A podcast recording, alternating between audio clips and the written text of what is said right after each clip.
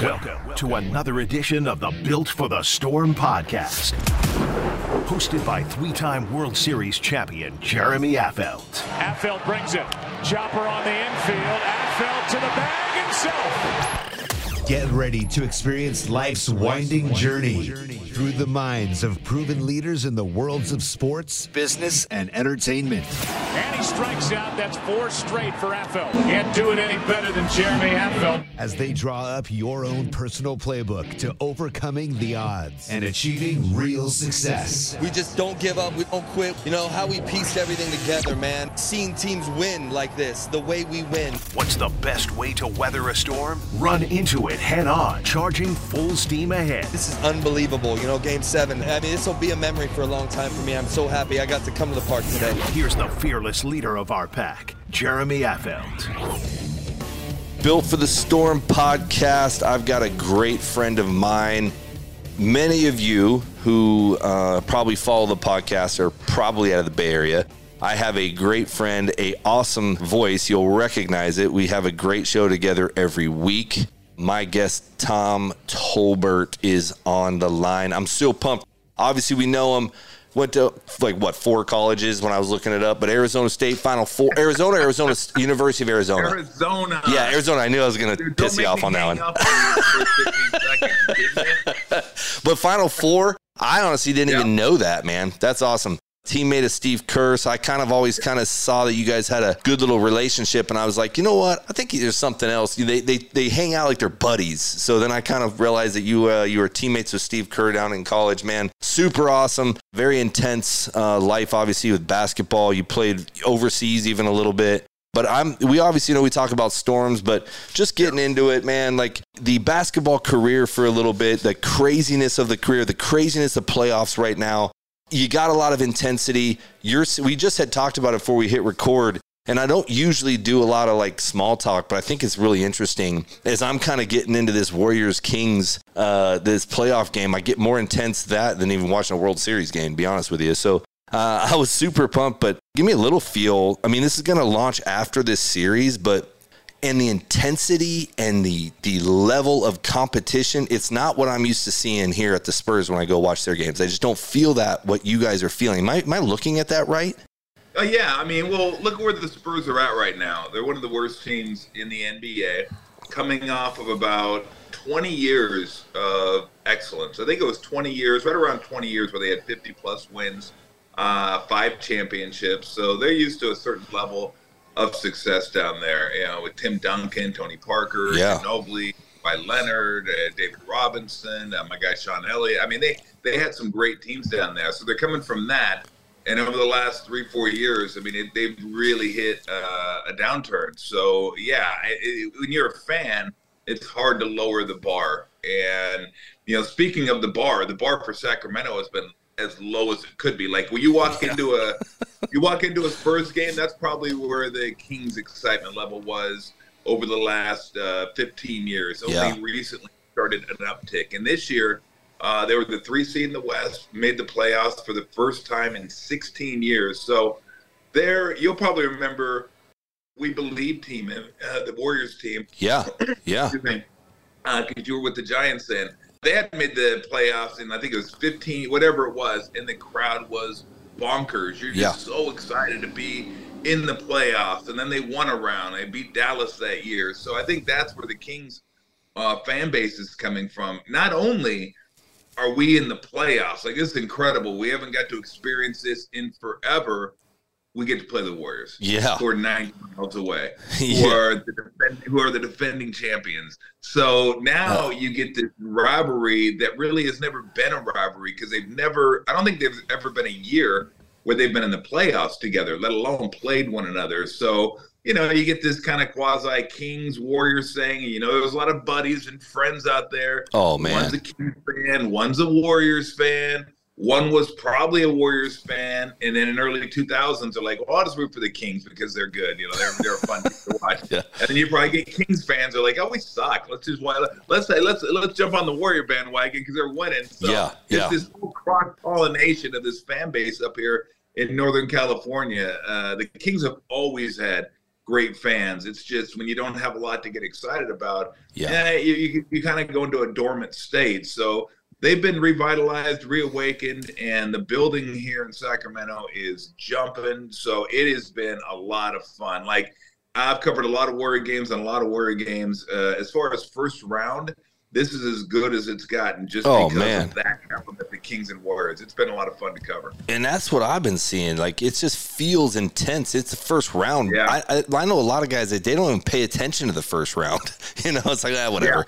But this one Yep. here, it is just even. But across the NBA, I mean, the Lakers, all these games have been so good. You know, and I. But man, good thing for California. I know, like with the Giants Yeah. struggling, Oakland pretty much non-existent, and they're now they're punching out. You know, like man, to create the Bay Area, no matter what. Football this year was awesome. Basketball now there's an intensity. Kings, like you said, not that far away.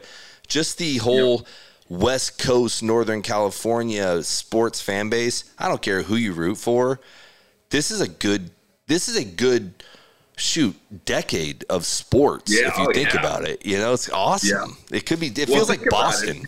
Yeah, going back to, to when you guys won in 2010, there have been three championships for the Giants. There have been four for the Warriors. There have Oh, been man. two Super Bowl appearances for the 49ers. And then the Sharks were really good for a while. They've hit on hard times recently, but it was like uh, to be a sports fan in the Bay Area, you just started rolling seasons into one, and it's like, okay, the Giants are over. Now it's time for the Niners. The Niners are going to be really good this year. And starting in about 2014, uh, it was like, oh, the Giants are kind of trailing off a little bit. Oh, here come the Warriors. And the Yeah. Warriors are winning championship after championship after. So, it, yeah, over the last 10, 12 years, to be a, a Bay Area sports fan, uh, you couldn't ask for much more because every season that rolls around, you're pretty excited to watch how it unfolds. And you do all sports, right? Are you doing all? Do Yeah. you do football? Oh yeah, we talked. Yeah, yeah, you uh, talk I mean, football, yeah. football is a big topic. Uh, obviously, uh, flagship for the Giants and the Niners. So those are big topics. Warriors are always a huge topic, and you know, and all the other national stuff that's going on. But yeah, anything that's going on. You know, we used to have uh, Drew Remenda who calls games for the Sharks on after every Sharks playoff game and talk Sharks hockey. I love watching Stanley Cup playoff hockey. So Yeah. uh, they haven't been doing well lately, but yeah, I mean, I love all sports. I've always been a huge sports fan my entire life. So I grew up, whatever season it was, that's what I played. That's what I was interested in. Yeah, so that's still the same there. Yeah, I, I- I would think for radio hosts, man, like this is a great area too. At least you have something to talk about, fun stuff, Yeah. energy. I mean, if you had nothing but losing season, it'd be a rough go. You'd be a bitter person at home because all you do is talk negativity all day, you know. So I think it's awesome that That's you. what Uh, sports talk's all about, though, Jeremy. it's funny. I, I mean, I'm with you. That's a I good like point. teams that are good.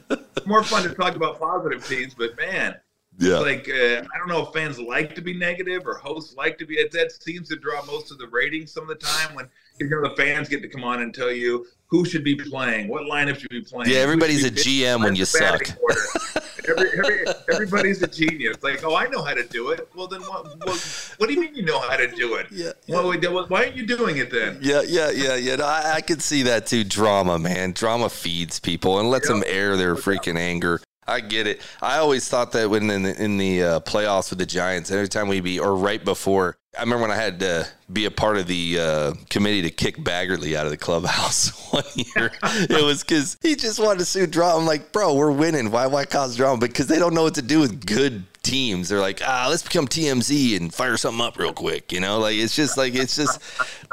I get it. Well, it's, pretty funny awesome. because I think, I mean, and I, I do have some sympathy for journalists nowadays because there's so much out there that when there's nothing going on, you still have to write something. And you have to find something that that's happening and find a story that nobody has. And if it's not them, it's their editors that are pushing them to, to get stuff that nobody nobody has. So I mean, there are instances of that, but I do uh, have a lot of respect for those guys. And I'm sure a lot of times they're like, I don't want to write this, or I don't want to say this, or I don't want to. But what are you going to do? I Yeah. mean, when there's like only so many eyeballs out there, and everybody's you know competing for attention nowadays, you you try to get the one ups, upsmanship, which is why uh, you know I, I, try not to pay attention to that. I try to stay off Twitter and try not to deal with that type of stuff. Yeah, because I'm with you. I just want to watch good competition. So when you played though, you play. I mean, you played seven years in the NBA, right? You weren't. You, how was the media? You think it's the same? You think it's harsher now? You think it's you think it's like ah, it was softer back then? Or with social media, they have so many more platforms. There's so many more yeah. rumors that can hit literally within seconds you can change a whole day by one rumor on Twitter at 6:02 a.m. and it happened at 6:01. You know, but before yep. when you played, and obviously I wasn't even social media was just starting as I was running yep. as I was leaving, but. Man, before that, it took a while for all that stuff to generate some some traction. Do you see media being a little bit more? Do you think they stir it up more now, or do you think it's just different? I think it's totally different because back when I was playing, it was the newspaper something broke, you had to wait until the next day to read it in the newspaper. You got to know your local beat writers really well because that's really all there was. There wasn't somebody coming in uh, asking a question for some website you'd never heard of or some. Uh, uh, it just like like now again, everyone is competing for eyeballs now, so yeah. everyone's got to have something a little bit a little bit different. And let's be honest, that's just a human appetite too. That's why uh, if you watch the local news, uh, it's I, I, think this thing still holds true today. If it bleeds, it leads. Yeah, so they're that's gonna true. Put on the negative. They're going to put on the negative stuff first, and then a guy who's doing great charity work uh, down in the city or doing you know uh, rescued a, a thousand puppy or whatever. That's going to be like a buried beneath the weather. Like, yeah, yeah, that's great. Nobody wants to hear about the good stuff. It just makes them feel bad because they haven't done anything like that exactly. So they want to read about somebody being miserable. So yeah. I, I, I, think unfortunately there's a negative bent to it that that wasn't quite there. But yeah, absolutely, with uh, the ability to just get on your app and type boop, boop, boop, boop, boop, and send it out.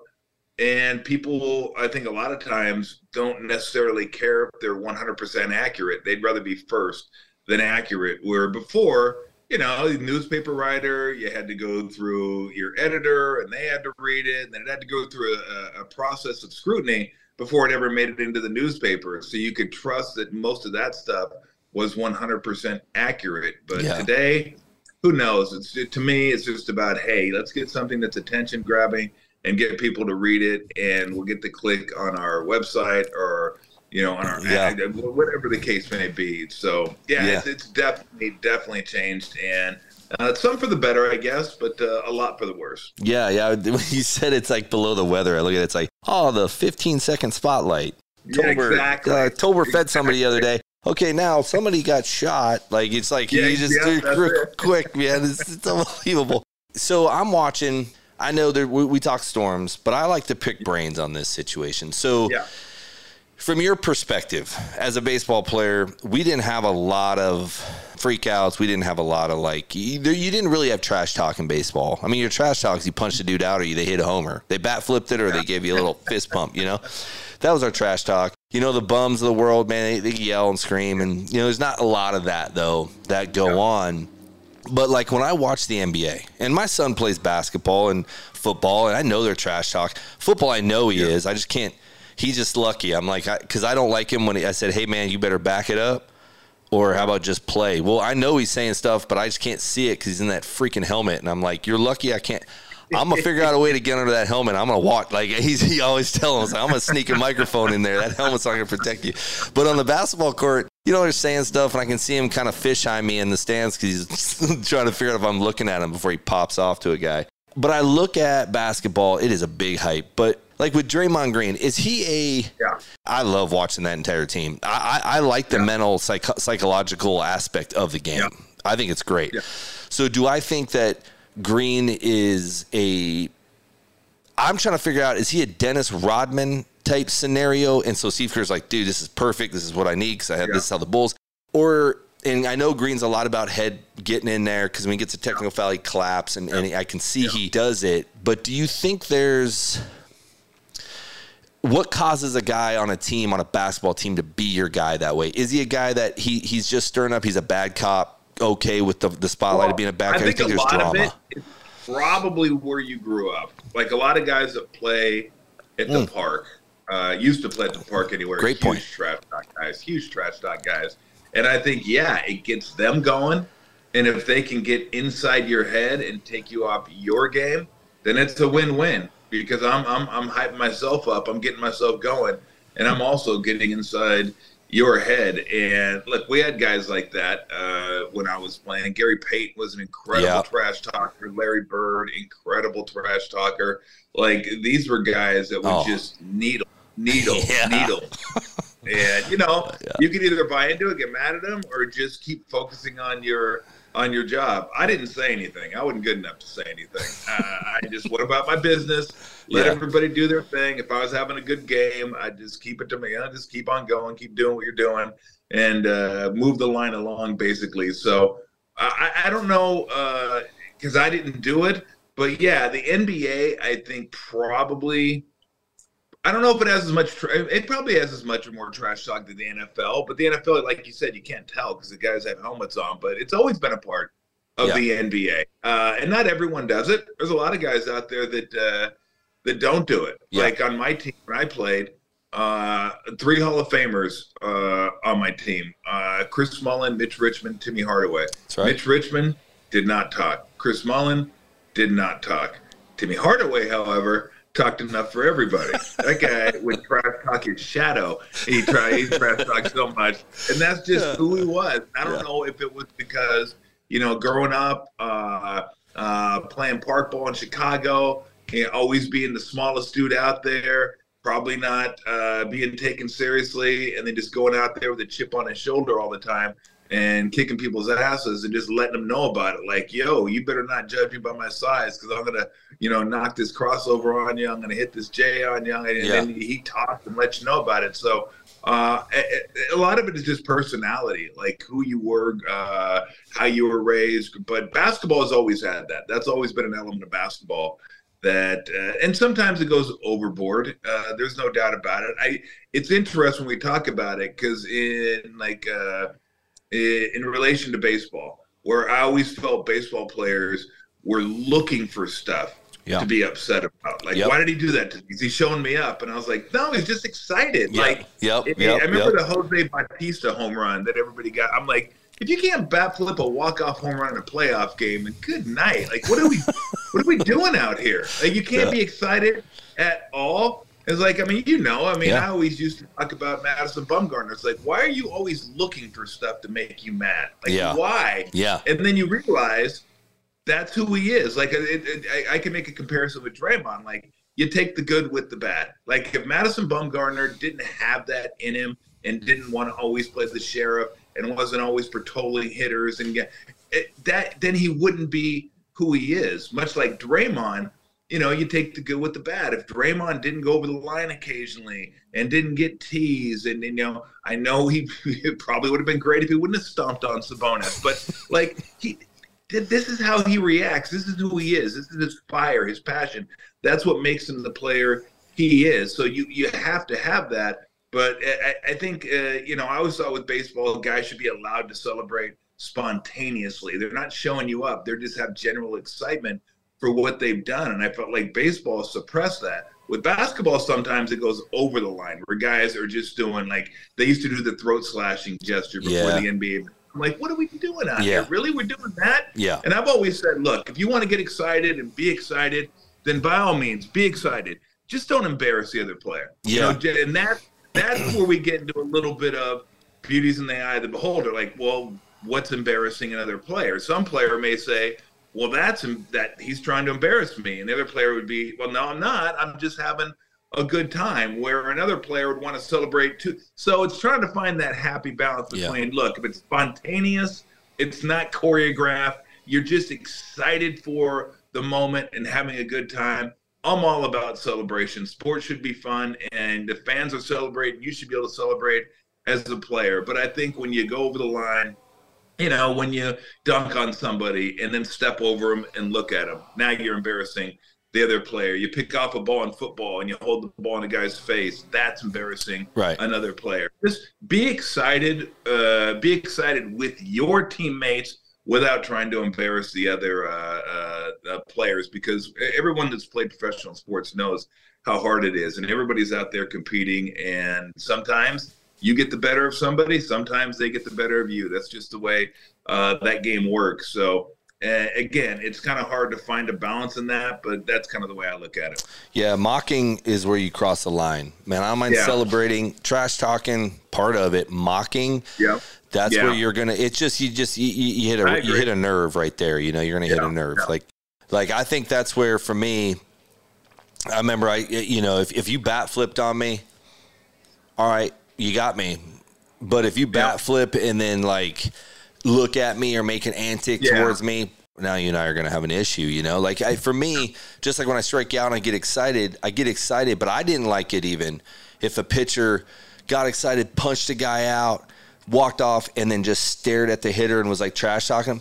That's gonna Yeah. You cross the line. You, you, you're going to cause the a fight, you know. So Yeah. I get that the mockery side of things. I agree, though. I I think I, I watched the fans in in Sacramento when the Draymond thing happened, and they were yelling at him, flipping him off, yelling, screaming. Yeah. But if your reality is correct, if he doesn't now that little much to stomp, I'm I'm not I'm not disagreeing with that, but but I think every fan should know that. Yeah, but if he if there wasn't that energy on the court, really would it be that much fun? Would it be that much Yeah. fun if he if he if he was like reserved? No, it wouldn't. He, actually Yeah. brings the energy to the game. Like it is Curry, those guys they bring energy. Draymond just brings his own energy. So I wouldn't take it from him, but I, I could see why they were a little little upset on on the stomping part of it. Might have been a little much. But I mean, hey man, getting in the heads of people Yeah. hey man, he's just trying to do whatever he's got to do to win, and and sometimes that's how I see it as well. I, I think he just he just Yeah. went too far, but it's, and you stopped, so you played, but you stopped, and I read that you retired when your oldest was born. Is that correct? That's correct. that when you yeah, retired? Weston was And Yeah. how old's Weston now? Weston is 27. Twenty seven. And your kids, how many? Three. Weston's 27. Walker's 25. And uh, our youngest, Haley, just turned 22. So you're empty nesting. You're everybody's out. Well, not Kind quite, of, uh, kind quite- of, kind not of. quite empty nesting, but uh, yeah, uh, our oldest. I'm a I'm a grand uh, Oh. grandfather though. Oh, Yeah, uh, Weston has a grand uh, has a, a daughter named uh, Camila. Uh, and uh, yeah, she's she's amazing. Yeah. she's, she's the best ever. She's the best ever. Oh, that's awesome. You know, that's what happened when we got married. I I thought it was the funniest thing ever. So when my wife and I got married, I laughed. I said, you know, that was just an interesting marriage. And she goes, why? I said, well, you were an empty nester. You had a baby at 17 and she's 30. So her daughter's 30, right? So my wife's 47. And so she has a daughter that's 30. I said, You married and you have a 15, a 12, and a 10 year old boy now that you have moved into the house with. And I have inherited a granddaughter. So I said, I don't understand how you became a young, a mom of young kids. And I became a grandpa in one marriage. Wow. it is unbelievable. I mean, people, they're like, you're a grand. And I remember I had a picture, a family photo, and I just was holding, while I was holding uh, my baby and my granddaughter, Harley, and I was holding her, and someone goes, wait, whose baby is that? I said, well, it's, I'm a grandfather. Like, please don't tell me it's Walker, because Walker's 15. So people are like, Walker's got a kid? I'm like, no. the people were freaking out. You know, it was like about broke the internet when I took a picture of my granddaughter with me. But, but no, man, I'm over with you, man. I, and honestly, I'd say I'm 43. I probably shouldn't be a grandfather, but I love it, man. I freaking think it's awesome, the best. dude. It's the best. And it's so Just- true. Like you hold, Yeah. you hold the baby, Yeah. you play with her, and then all of a sudden she makes this face to start crying. You're like, huh? Here you go. Her right back. I don't have to worry about that. I don't have to try to figure out why it's why she's crying. I don't feel no, I don't figure out anything. And uh, it, it it was so funny because my wife handed me the baby and she said, and I handed and I held her and she's like, up, went to the bathroom. Whoever was holding holding the baby changed. I changed that diaper like a champ, and she looked over at me and I gave her a wink and I was like, yeah, I'm a lot better looking now, aren't I? Still got it. Dude, still got it. It was awesome. So you have kids, they're grown. So life, let's just say cruising along. Like, Yep. you know, you, you're doing RV trips and having a good mm-hmm. time. You're doing your thing. Yep. But then life takes a turn And my my thing with storms is I was like, you don't ever know when they're coming. You have no idea. They're inevitable. They're going to happen. You just don't know how they're going to happen. Sickness, health, marriage, divorce, kids situations, whatever. They happen. But yours yours was kind of sudden, right? Like Yeah. like help me understand your storm. You woke up one day and you're you're you had an aneurysm. Like how how, how does this how does this go down? Well, I will. Uh, so there's actually two. Okay. One that you uh, that I, I can get into that uh, after this one. I Okay. haven't really talked about it a whole lot, but yeah, the first one. Uh, so I'm actually sitting there. Uh, it was I think August 31st, 2017. So I'm doing what I normally do uh, on any given night, uh, especially that time of year. You know, that Giants game's on. So I usually record all the games, and then after everyone goes to bed, uh, my wife goes up and she'll usually watch her stuff or, or or watch videos or something, or just kind of read and get ready for bed. She goes to bed earlier than I do, so that's when I usually watch all my games. Like I record all my games, uh, NBA games, uh, baseball games, and watch them later on. So I'm watching the Giants game that night, and it must have been around 9:30, and so just sitting there, normal evening, watching the game, probably having a beer, and all of a sudden I get this pain in my uh, in my shoulder blades, uh, in, in my upper back, and I'm thinking, God, you know, I thought I was like you know, got a cramp or trying to stretch out a little bit. So I'm stretching out, you know, just uh, taking my shoulders and rotating them forward and back and forward and back, and now it's not quite working, and it's kind of a I, I don't know how to describe the pain, but it's almost like two needles being shoved into Mm. you. Like it was pretty pretty isolated. And then all of a sudden my temples started hurting. Both my temples were hurting. They were like throbbing and I, I was getting kind of pain in my temples. I was like, what the hell's going on? Yeah. So then I laid down on the ground for about five minutes. I was like, okay, let me try to stretch out on the ground. I go, something's not quite right. And then I got a cold sweat. So I go up to Lori, and it was probably about, I don't know, 10, 10 30 at this point, And she had the lights off and she was going to bed. So I lay next to I lay next to her and I'm just laying there. And I said, Shugs, and that's what I call her Shugs. Yeah. I go, Shugs, I go, "Some- I go, something's not right. I go, and she goes, she, so she wakes up like, you okay? What's going on? You okay? I go, I don't know. I go, something feels weird. I, I just, I, I got cold sweats and my, my back's hurting me and my temples uh, are both are both throbbing.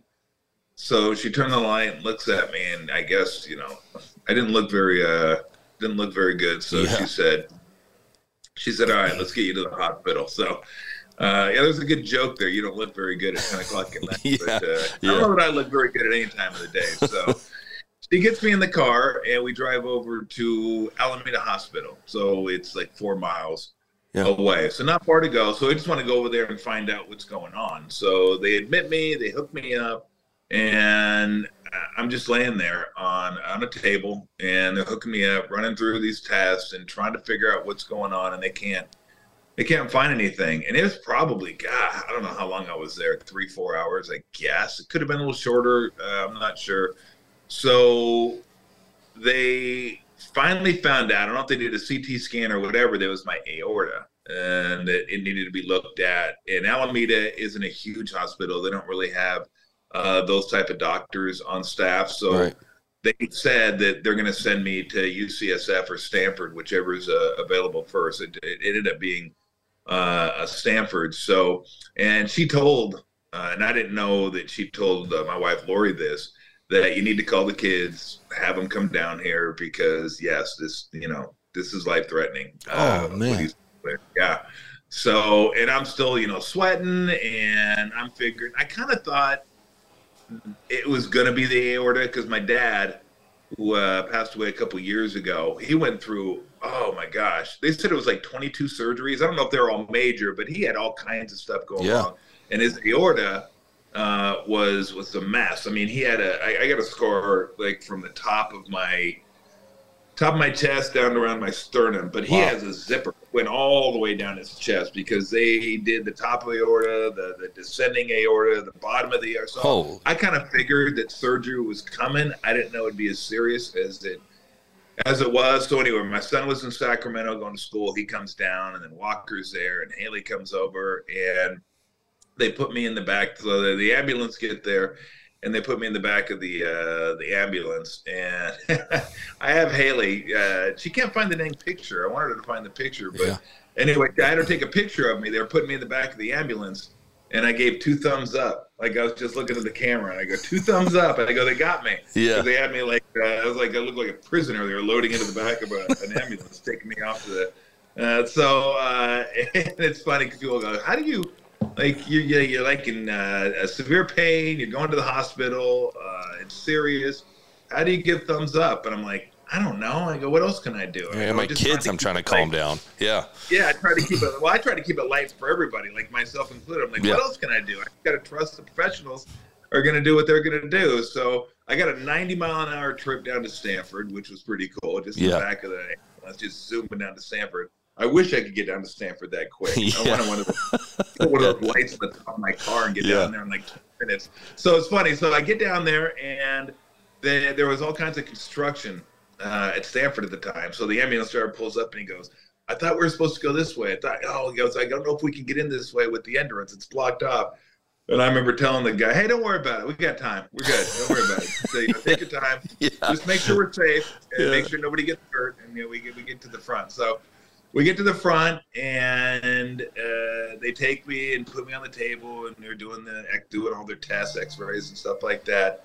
And I remember telling the doctor, I go, hey doc, I go, uh, what, what do you think we got here? And he goes, we're looking, uh, and you know, uh, I don't know if he said we're probably gonna do surgery. Sur- he, I don't think he knew at the time uh, what was going to happen. I go, well, we're all counting on you, especially me. Yeah. So let's uh, let's make sure we get this done. Yeah, get it done right. Yeah, Yeah. exactly. So uh, they uh, put me under, and the next thing I know, I wake up, and the first thing I see was uh, one of my buddies, uh, best friends, Craig Bergman, was there, and I just kind of see him, and I said, "Oh, damn, I'm still on Earth. I'm seeing your ugly mug. Yeah. I'm still here." Yeah. So- Yeah. so then after that, they put me in the. Uh, so I've been. I was in the hospital for for a week. Uh, what I didn't know at the time was I had what they call uh, aortic dissection, and so there's three layers, I guess, of the aorta. There's the the outer, the inner, and then the middle section. And I guess the doctor said uh, uh, dissecting aorta is it is it all kind of unravels, like the whole thing is just like. And he goes, once that happens, he goes, it's pretty much lights out at, at that point. And Wow. he goes, you're lucky that we opened you up. And he goes, we got to it before, like right as it started doing that. He goes, we were already in there, so we were able to to get things going. He goes, we had to put your, you know, your your brain, your head on ice, and and just to, yeah, to slow everything down.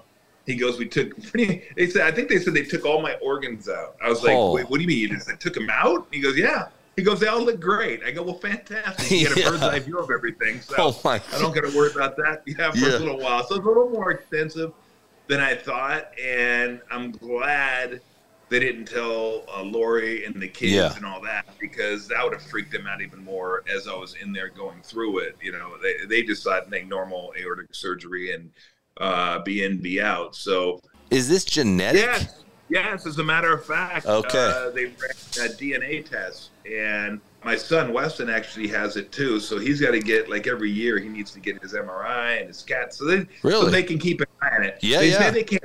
They say they can't stop it, but at least it won't be a an ambulance ride trying to get to the hospital before something catastrophic happens. Sure. catastrophic He can be proactive be- too because of that. Yeah, sure. Exactly. They'll say, okay, a year before a time, okay, a year ahead of time, okay, now we're noticing this, let's take care of it now. And Yeah. by the time he has to go through it, it'll all be done arthroscopically anyway. I would, uh, Assume. I yeah. would think. I do not recommend getting opened up. It's Yeah. not, it's not super fun. Uh, the scar's cool, Yeah. but other than that, uh, not something I recommend. So Yeah. yeah. I found out all that. I didn't even find out all that until uh, I did an interview like a couple months later. They were talking. I go, really? They go, they did Wow. all that? Damn. I mean, Yeah, I knew, yeah. I knew it was an aortic dissection, and I knew how serious uh, it was. Uh, so yeah, so I was in there for a week and recovering, and I, I remember about five days into it, they said, okay, let's get up and walk, and I'd been I. Thank goodness. Let me get up and walk and, Yeah. and, and, and this process started. So I got up and started walking, and after about 15, 20 seconds of walking, my legs were shot. Just shot. You know how you get that lactic Yeah. acid buildup Yeah. and everything's like real tight. So I'd sit down, recover, get up, walk again. Fine, totally fine. 20 seconds later, same thing happened again. So they said there was something in the blood flow to my legs that wasn't quite right that they needed to to fix. So they uh, let me go home because they said like you're going to recover better at home. You're going to come back and get the procedure done on your leg. So they did the first procedure, went home, same thing. Walk around the kitchen into the dining room, kitchen, do it two times, shot. Okay, let's do it again. So like a week later, I go back in there again and they do it.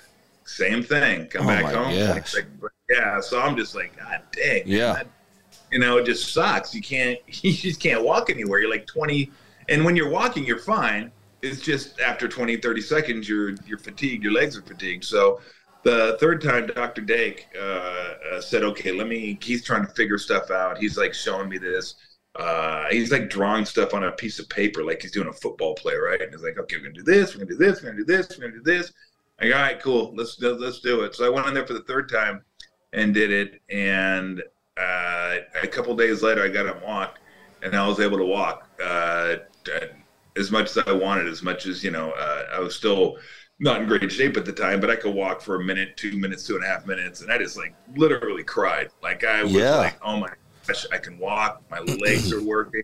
I remember going out and walking around the block a couple times, and it was during that uh, those horrific fires in the, in the Oh, Bay yeah. Area where basically was covered in smoke and then, you know soot everywhere. And I didn't even care. I'm like, Yeah. I'm gonna walk around the block. I go, I can Yeah. walk. I, Yeah. I- it's, uh, it's amazing. I'm breathing in soot and I'm like totally pumped. I'm like, this is incredible. I get to walk around, walk around the Yeah. block again. So, uh, yeah, but that was, and then after that, just a slow reco- recovery process. But uh, yeah, it was it was a difficult time, probably more so for my wife than than for me because she had to deal with, you know, the recovery and just I think mentally it was really Oh, tough I could only imagine. watch, yeah watching me go through uh, all the things i went through for me i have a personality that i don't really uh, get affected by a lot of things i just kind of take it as they come and whatever happens happens and we move on and and and deal with the next thing and keep going you know get through the day and then go to the next day and we're good but you know for her seeing me one way pretty much my entire life you know Yep. uh, strong, uh, uh, professional athlete, and then here I am. I was down to like 250. I, lo- I don't know how many much weight I lost, probably 50 pounds a Wow. month, pretty much, because I don't know what happened. I don't know if like all the internal recovery just eats up the calories and just everything you put in your body goes to recovering your body. But Yeah. yeah, I mean, I, I looked in the mirror one time. I was like, geez, it was, Yeah. it was kind of scary. Like you always want to lose weight, but I, I, was, I, I thought I, I just looked sickly. Yeah, You know, yeah. My face drawn in. I, I, it just because I always right now I'm probably about 270, so I was even 20 pounds lighter than I am now. Yeah. I think at most was probably up to 300, uh, but 270 is a good weight for me. But 250, I always thought I wanted to get back to 250. I looked at myself, I was like, good night. Nah. I look like a marathon Yeah. Yeah. Like, Yeah. Yeah. Yeah. like yeah. so- I look like if I was walking down the street, somebody somebody would throw me a burger. Like, dude, grab, grab, grab a meal. Yeah. So Yeah. Yeah. yeah, I mean, that was, it was tough, but it was tough. Like I said, I think it was tough for for, uh, for my wife to have to deal with watching me go through it, and then the anxiety of dealing with the just the whole thing of the hospital to going to Stanford to going through the surgery to going through all the uh, surgery slash procedures uh, on my legs to get me up and walking again. And then after that, you know, I slept downstairs. Our bedroom's upstairs. I slept downstairs for probably a month because I'd wake up every single night at around two two thirty and just be drenched in sweat, drenched so much so that I started wearing started wearing a t-shirt to bed because that just it'd be easier just to take the t-shirt off than do you know go to the other side of the bed or just take a towel and lay it down where because I mean uh, when I'm talking drenched the the sheets were just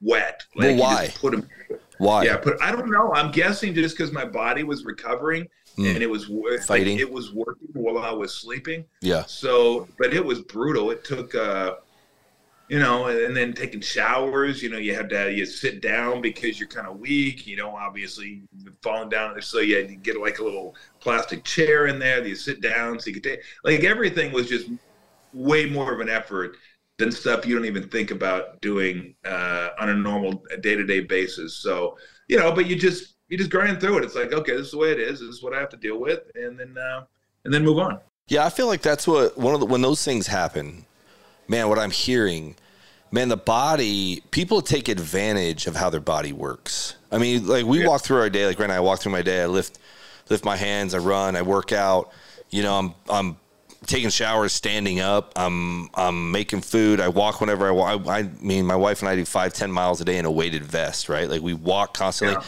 But to not even be able to go 20 steps or 20 seconds without your legs just completely shutting down, it just shows you how intricate everything in your body is, how it works, how it functions, and you can't take advantage of that. Like you've got to take care of yourself.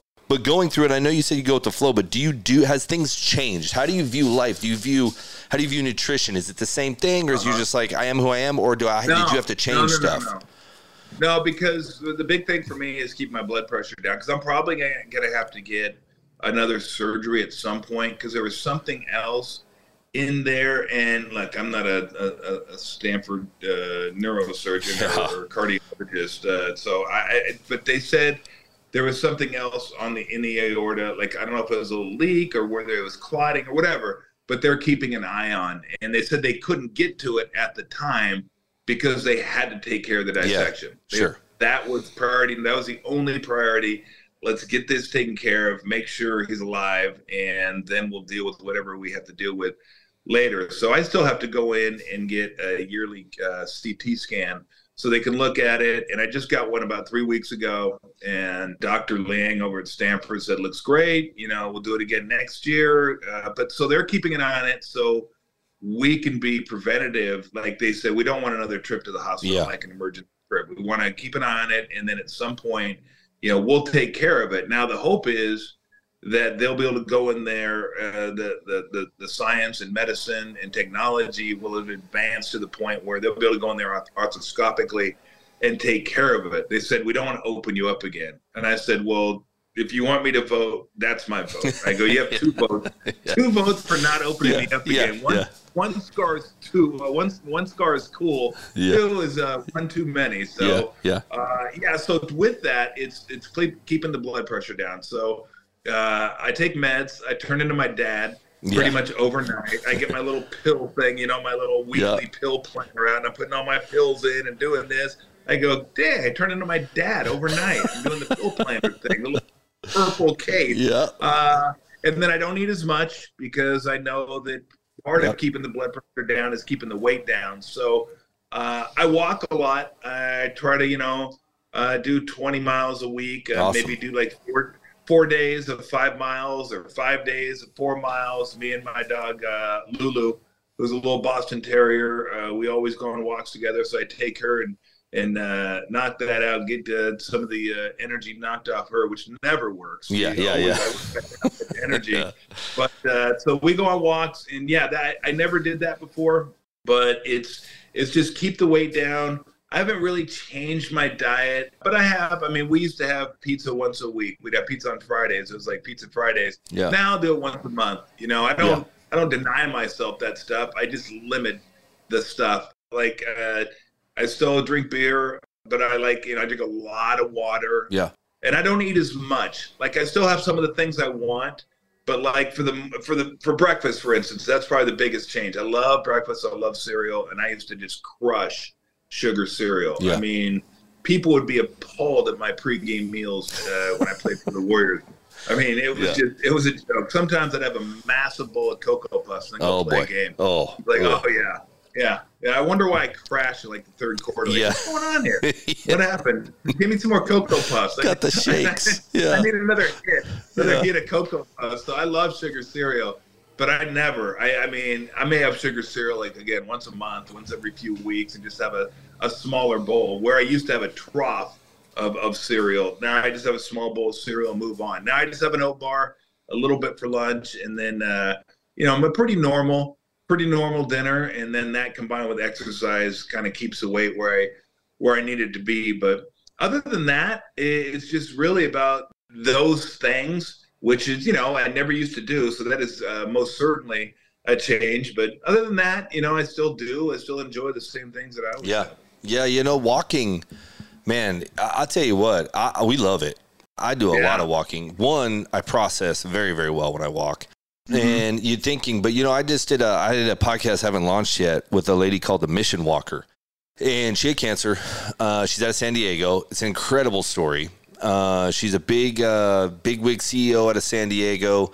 Ended up getting, I think, I, I- don't want to. It was a while ago when I did it, but I'm almost positive it's gallbladder cancer, stage four. All of a sudden, Oh, and she went up to Stanford, same thing, and they had to do all these surgeries on her. They did. She's lost, I think, a lung. She's lost. A, obviously, took the gallbladder out. Lost a lung. Had a lost a kidney. All these things.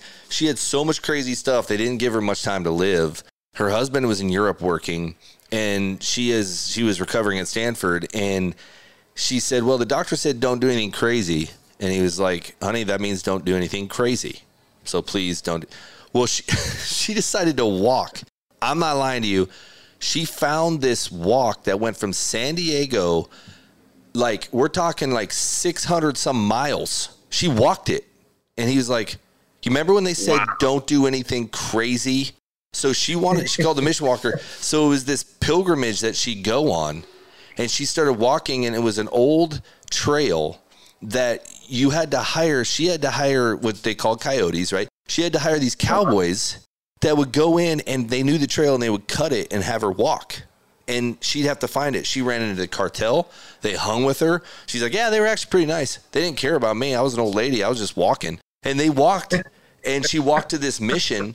But then she found out the actual trail goes from I think above Napa and it's marked by bells, but it goes down through um it's a famous trail that goes through California. It's where all the all the monks and stuff walk. The Catholic priests they'd walk from, and they were marked uh, down through San Luis Obispo.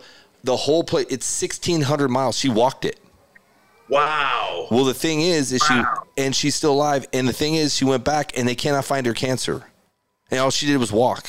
And the oxygen. And she says, Jeremy, I have one lung, but my lung is so large because of all the walking, and I have to carry that it expanded so it's the size of two. And she goes, All I do is walk. And I literally, and she looks, and she's sitting in my brewery. She walked into my brewery, Tolbert. I kid you not. She walked to my brewery and she said, I, I heard I was supposed to talk to you. I'm like, Okay. She's like, Well, my name's so and so, Mission Walker. And she said, I'm walking. And her, oh, her name's right here. It's great. It's uh, Littlefield Sundby. Is uh, Eddie Eddie Littlefield Littlefield Sundby? Yep, Eddie Sundby. It's called the Mission Walk, and she did the El Camino Trail, and it's literally from Sonoma to down down the Baja Peninsula, all the way down. That's how far. And she said Jeez. she said right now she's doing the old Texas Trail, which is like the 18 whatever 60 whatever the 1873 Yeah. movie show that was out with you know Tim McGraw.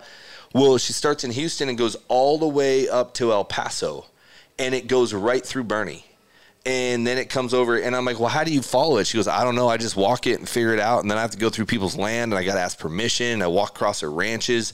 She finds it, and she walked it. And she's like, actually, I'm just here on a break. And her husband, my husband, follows me in a car. And I did the whole podcast with her on a cell phone. She was standing on someone's ranch on the trail, and I did the entire podcast. But she's she looks young, vibrant, no cancer, and does these massive thousand mile and walks every bit of it. She doesn't get help. She has a walking stick. Wow. And man, her studies are showing walking is incredible for the body, the health of the body, the mind, the heart, the soul. So it's just really cool. And if you think about it, like think about everything you just did, you walked. You want to walk every day. Like you don't run, you walk. You know, like, Yep. and I just think it's. In, and whenever they say when you're when you're when you're hurt or when you're sick or when you're recovering, go on walks, move the blood, Yeah. pump it through your body. Like people don't do it enough, man. And and so sometimes I think that it just wakes. I think our body wakes us up. It says, man, you're complacent. You got to help yourself out here. You know, and I think you. I see that as that. I see it as a miracle for you. It's like you could have died. You should have died probably, and your heart just said, no, I'm gonna hold in there a little longer. and your your mind and your family are willing it and it's like no no we're going to help you out. And now you just start thinking about life differently. You know do you see life yeah. differently?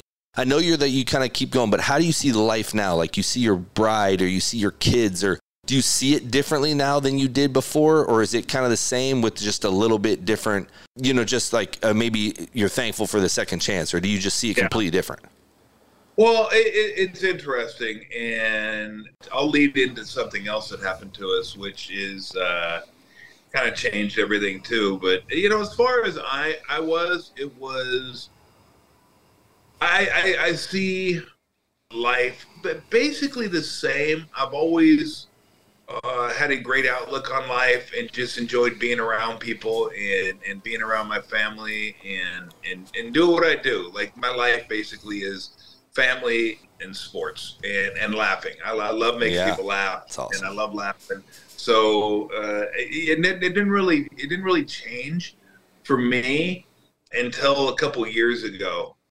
That was actually a, a I mean it was funny because the storm that I dealt with didn't seem like that big a deal because this happened to me right. And as I tell yeah. people half jokingly, I'm like, look, if I died on the table, I wasn't going to know about it. Yeah. I wasn't going to have to deal with it. The family was going to have to deal with it. And for those reasons, even more so than myself, actually, I'm glad that, because I know I've never really had to deal with that uh, yeah. at, at, that point.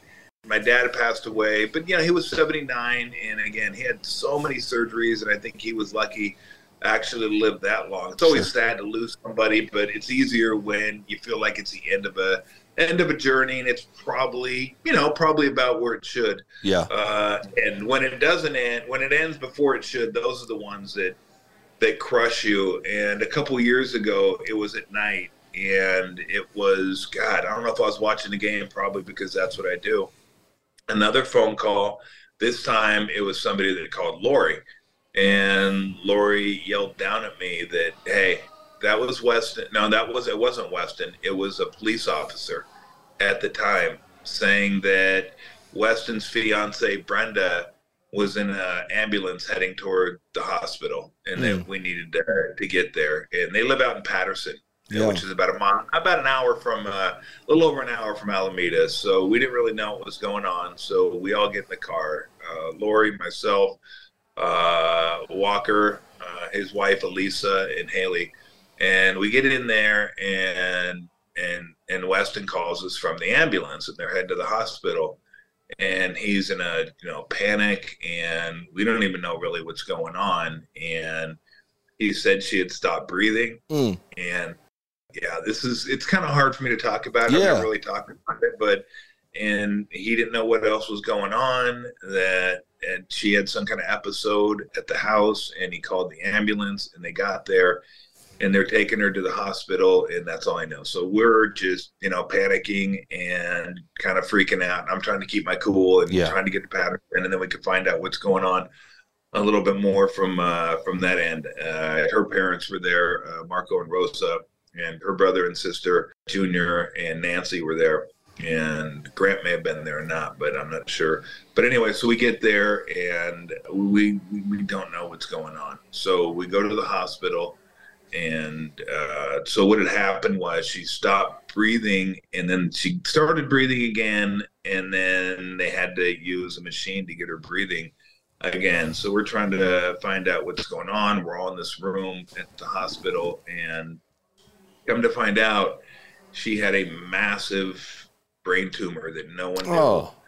about yeah that no one no one detected and so they they said there's nothing they can do about it. They did so they flew her to another hospital, but they said chances are you know they're not going to be able to do anything.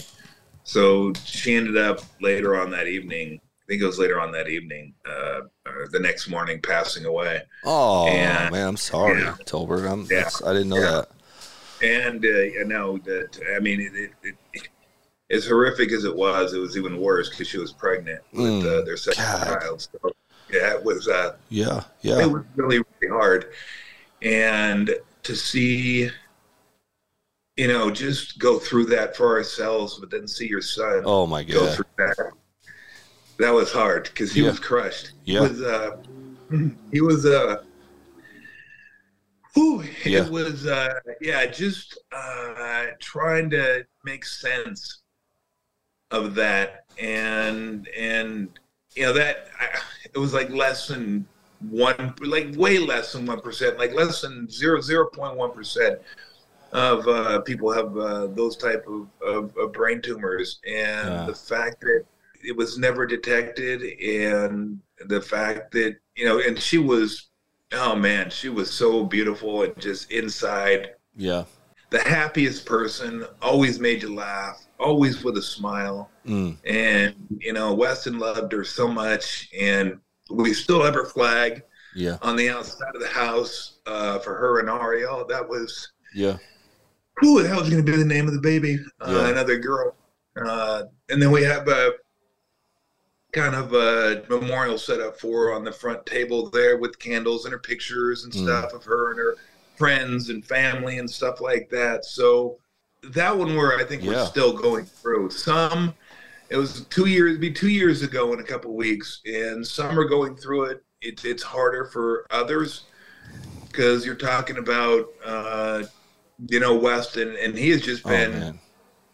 he's been amazing because he's not only had to go through this, he's having to raise Camila. Yeah, dad. Be a dad. You have to be a dad Yeah, through all this. Yeah. So, yeah, he's he's been with us for the for the last two years. He's uh, him and her are living uh, living with us, and just you know, it was really hard, obviously for for Weston, of course. Oh, uh, my wife is still kind of going through it. My daughter Haley and Brenda were were really tight, so it was really really hard Yep. for her. She, uh, you know, stopped going to school for a little bit so she could help out and just try to deal with her feelings and emotions and Yeah. trying to trying to get through it.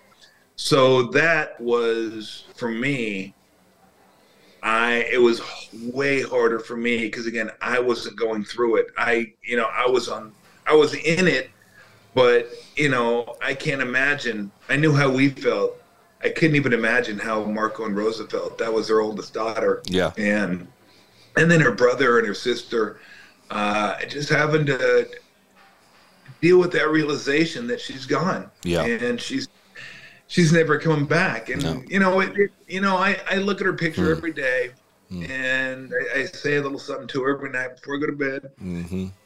but it's uh it's been uh you know for me i think the way i look at life it's been me i don't know if it's been easier for me to to handle because i kind of look at things as numbers related related like look there's how many billions of people on the planet certain percentage are going to be afflicted by this certain percentage are going to be afflicted by that and it's a numbers game and it's just it, you know what you never think when there's a uh, one in five trillion chance of Oh, something man. happening that means it's going to happen you just don't expect it to happen to you That's right. i mean someone's going to be affected by it but and then when it does happen to you then it's like my goodness you know i used to wonder how people dealt with stuff like this before it actually happened to to us and you just lean on each other Yeah. and you, you try to make it through one day following the next day and you know for me days they get easier of course uh, with time but it never goes away and it hits you like it doesn't hit me as often as it hits uh, my wife lori maybe haley uh, but everyone processes those sort of things differently. And i would tell people that there's no rule book for this. There's no blueprint for this. No. everyone's going to deal with these type of things differently. And there's no wrong way or no right way to deal with this. Uh, you just you deal with it. Grief is something that's very personal and everyone's going to have to deal with it in their own way uh, for some that may mean uh, more time to themselves more quiet time for others it may be laughing more and just trying to you know uh, uh, make the best out of a, just a horrific situation which is impossible to do uh, so uh, yeah, we, you know, Weston, and I think Camila. Thank goodness for Camila, because I think having Camila in our lives has made everything easier from the standpoint that she is a just a shining light every morning. Wakes up, big smile. Yeah, sometimes it takes her a little while to get going. She's so happy and she's so beautiful. And I know there's, you know, uh, a big part of Brenda in there, and she is with us five days a week, and then she yeah. stays with Marco and Rose out in Patterson uh, for the weekends. They come pick her up, so she gets both grandparents, and it's uh, it, it's just having that energy around the house and having her around the house.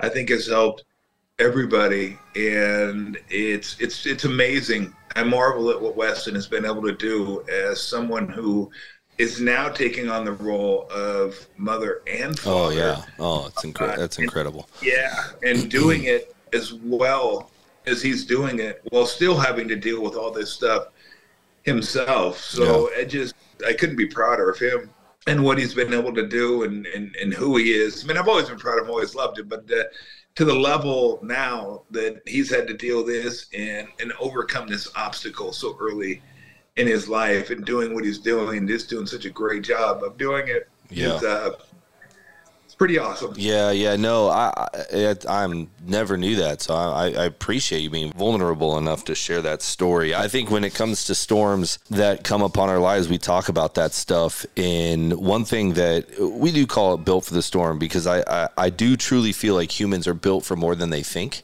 they're built for. Yeah. However, what I do know about buffalo is they run in herds, and when the storms hit, they actually so they they get these big they have their big necks and their big heads because they plow blizzards. They can plow through the storm because they go yeah. at them. But a lot of times they have other buffalo around them either that can go up front, can take over, can help out. And it's because you have to. It doesn't matter how big of a beast you are, you have to be able to have people to help you get through storms. You cannot do it on your own. And to have a family, to have your as a dad, as as your wife as his mother, grandparents, yeah. aunts, sisters, man, to have that herd around him is going to help him. But man, it it's that's an incredible story, and I think he's a hero. And I think one of the things he's I I so appreciate is that he's like it's so easy to get bitter angry, frustrated. Yeah. This is unfair. I hate this. Why does this happen to me? But I'm sure he's felt that, and he should. It's it's it's yeah, natural. Yeah. But man, for him to focus on being a dad and be able to say, "Man, I, my child is super important, and I have to be able to, I got to be able to raise her because she's got to have a healthiness about her." Mm-hmm. And I've got to show that. I've got to keep her as healthy as possible. And I truly believe that that you as a family are, are, are, doing so awesome that way, and I think it's so cool that you're doing that, and um, so I appreciate that a lot. I do think it's super awesome, uh, but I think that a lot of times we go through life. You went through a near death experience, you handled it a certain way, you were strong enough to get through it, and man, you never know, man. I'm I'm obviously a believer in God, that's who I am, but uh, I, I, I, maybe God kept you alive, man, because He was like, man, you got, you got your son's gonna about to go through something that he's gonna need his dad and his mom and his sister and his and and his and her parents and grandparents, and you guys are around for that, man, and I, and I'm proud of you guys for for weathering that because that's that's something that nobody can prepare for. Uh, ever, man. So I, I uh, no, you're right, mm. and and like I say, I just you know I find it that I just when I when people say how do you get through that, I just say day to day. Yeah. Like you just you try to be there for one another and you try to support one another. Uh, and and everybody handles it differently. Like I handle it differently than than Lori does. Uh, sure. But Lori's been you know a rock star in all this. Uh, she's been incredible supporting Weston and supporting Camila and then having to do all the stuff that she does around the house, which is too too numerous to even to, to list. Uh, Walker and Elisa don't live uh, live there. They live about a mile away, but they come over all the time and they watch Camila and they play with Camila and take Camila for walks. So just an incredible uh, uncle and aunt. And then you know Haley loves her and she'll give her baths and go play with her and do stuff. So everyone's pitching in. It really is. Uh, it takes a village type mentality that everyone's kind of pitching in. But I mean, make no mistake, Weston does the uh, the bulk of everything that needs to be done. And again,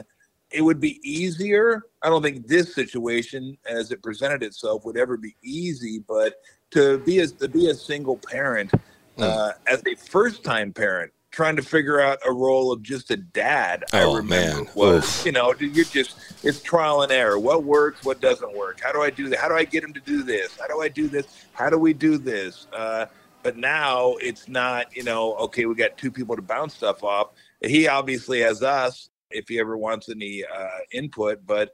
Uh, he's going to raise her how he wants to raise her, and it's it's been incredible to watch. But he has to figure all that out, how to do both roles, and you know. And then we were talking about this yesterday, like just when you think you know you, you- you're getting over the worst of it, you know, at some point she's going to be going to school and seeing you know mommy's Oh, dropping man. everybody off. You You're know, right. and you got to have that conversation Mhm. uh, with her. So you know, this is just something that it's Yep. not okay. How do we get back to what we were? It's okay. How do we embrace where we are and then move forward? I like that. I, I, I, I still try to be. Uh, I, I still think I, I am who I am. Like I still like to laugh. Maybe sometimes too much uh, at the wrong moments occasionally, but you know, again, that's who I am. That's how I deal with stuff. That's how I like to deal with stuff. I like to always lighten the lighten the mood and get people to laugh and laugh a little bit. You know, some people not as much. I mean, everyone's a little bit different, but uh, everyone's going to handle things differently. But for me, I, I again, everyone, even if you haven't changed, if the people around you have changed a little bit, then you're going to change uh, just Yep. kind of by osmosis. And it's hard not to go through something like I could go through the other event and not change because again, I even though I was the one that went through it, I wasn't the one that had to deal with it. My family, specifically Lori, had to had to deal with that, and that it was it was a lot harder for her uh, to get back from that than it was me. And uh, I mean, I'm I'm I'm super impressed by you know that she's been able to handle that and the event, the, the, the Brenda passing, uh, Brenda Ariel passing that that we all had to do with. She's had to do two things, which is just incredible to think about that she's been able to to handle that, cope with that, and then kind of keep on uh moving on. I mean, that is it's super Yeah. super impressive. But yeah, it's just that the family. It's like, man. Yeah. I, I just, it, it just, you know, I'd like about, you know, four or five years of just like maybe 10 of just, hey, can we just normal stuff, just Yeah. like norm, normal stuff that happens to, to everybody because it was like, you know, my, again, my dad passing is 79, but it was just like, we kind of counted like, okay, we had to deal with this, we had to deal with this. Then the two big bombshells and the ultimate uh, one that uh, everyone's still kind of dealing with. But Yeah. yeah, I mean, we all we all uh, and i'm so happy too that uh, weston was able to you know that we were there and he was able to move in with us. We reconfigured the house. It used to be a bonus room and we turned it into a bedroom within like three days. One of my friends ron fiore uh, said look i got a bed. If you want the bed i got this. If you need that like everybody was like hey what do you need? We got you a lot of our friends were like hey don't worry about dinner don't worry about food we got you we're going to put together a dinner tree and they put together like a month long dinner tree where every night there was dinner sitting at the uh, front door. We just go out there and get it, and they're like, "Don't don't come out, don't say hi. We're just gonna drop it off and leave. And there you go. Just leave the dishes outside the next day. We'll come, we'll come get it." So to have the support of everybody helping us through all that was uh was was pretty amazing stuff. I mean, Oh, it really man. was to awesome. see everybody kind of say, "Hey." we realize what you're going through uh, and even if we don't we're here we, we're here for you and what do you need just uh, nothing and uh, just what do you need and we're good to go so uh, yeah then he moved in and we've had him there ever since and it's just you know again to be able to be with him i wish he had his old life back i do uh, and i wish uh, uh, I, I mean, if Brenda could be, it'd be amazing to see uh, another granddaughter. And uh, but this is where we're at. This is what we have to deal with, and he's doing an amazing job. And like I said, Camila is just Camila's helped us get through so so much just by being just by being a three year old and being Oh, her and being goofy and being yeah being funny and and watching her grow up and all all that kind of stuff. So it's been uh, it's been pretty awesome uh, to experience that. I wish it weren't that way, but uh, like I said, you don't know what's coming, and you deal with it when it comes, and uh, try to do the best you can. Yeah, man. That's awesome, man. Thank you so much for sharing that story. I, I appreciate Oh, it. no worries. Uh, man, I think it just brings a lot of, you know, the humanness to everybody man, you never know. And you're not, it doesn't matter how much money you made or didn't made, how successful you are, or you aren't. Man, life's going to hit you, man. You got to have people around you. You got to have a family. You got to have friends. You got to have a community. So I'm, I'm super thankful that you shared that. Uh, that, that blessed me, man. So thank you for Yeah, coming absolutely. on. Yeah, thanks for having me. And uh, yeah, I, I figured if I was ever going to tell the story, a Built for the Storm podcast Oh. would be would be the uh, perfect time Dude. to uh, to tell it. You've been dialed into the Built for the Storm podcast with Jeremy Affeldt. And he strikes out. That's four straight for Affeldt. Can't do it any better than Jeremy Affeldt. If you like what you heard, please like, rate, and subscribe on Apple Podcasts and Spotify today. Jeremy Affeldt here for Free Roam Brewing Company. Do you enjoy craft beer? I do. So I started Free Roam Brewing Company. Our logo, environment, and community all reflect the mighty buffalo, a creature built for the storm.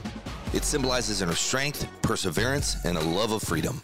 Here at Free Roam Brewing Company, we are determined to strengthen our community through the love of craft beer.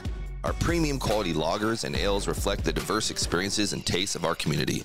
In a boundless world of potential beer styles, we cherish the freedom to roam.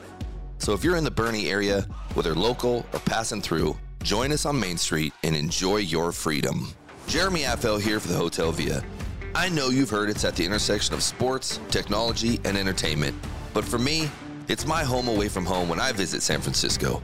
I can give you 50 great reasons why I chose Hotel Via, but it's easier for me to say it provides all the comforts of home, family owned and operated, and of course, it's across from the beautiful Oracle Park.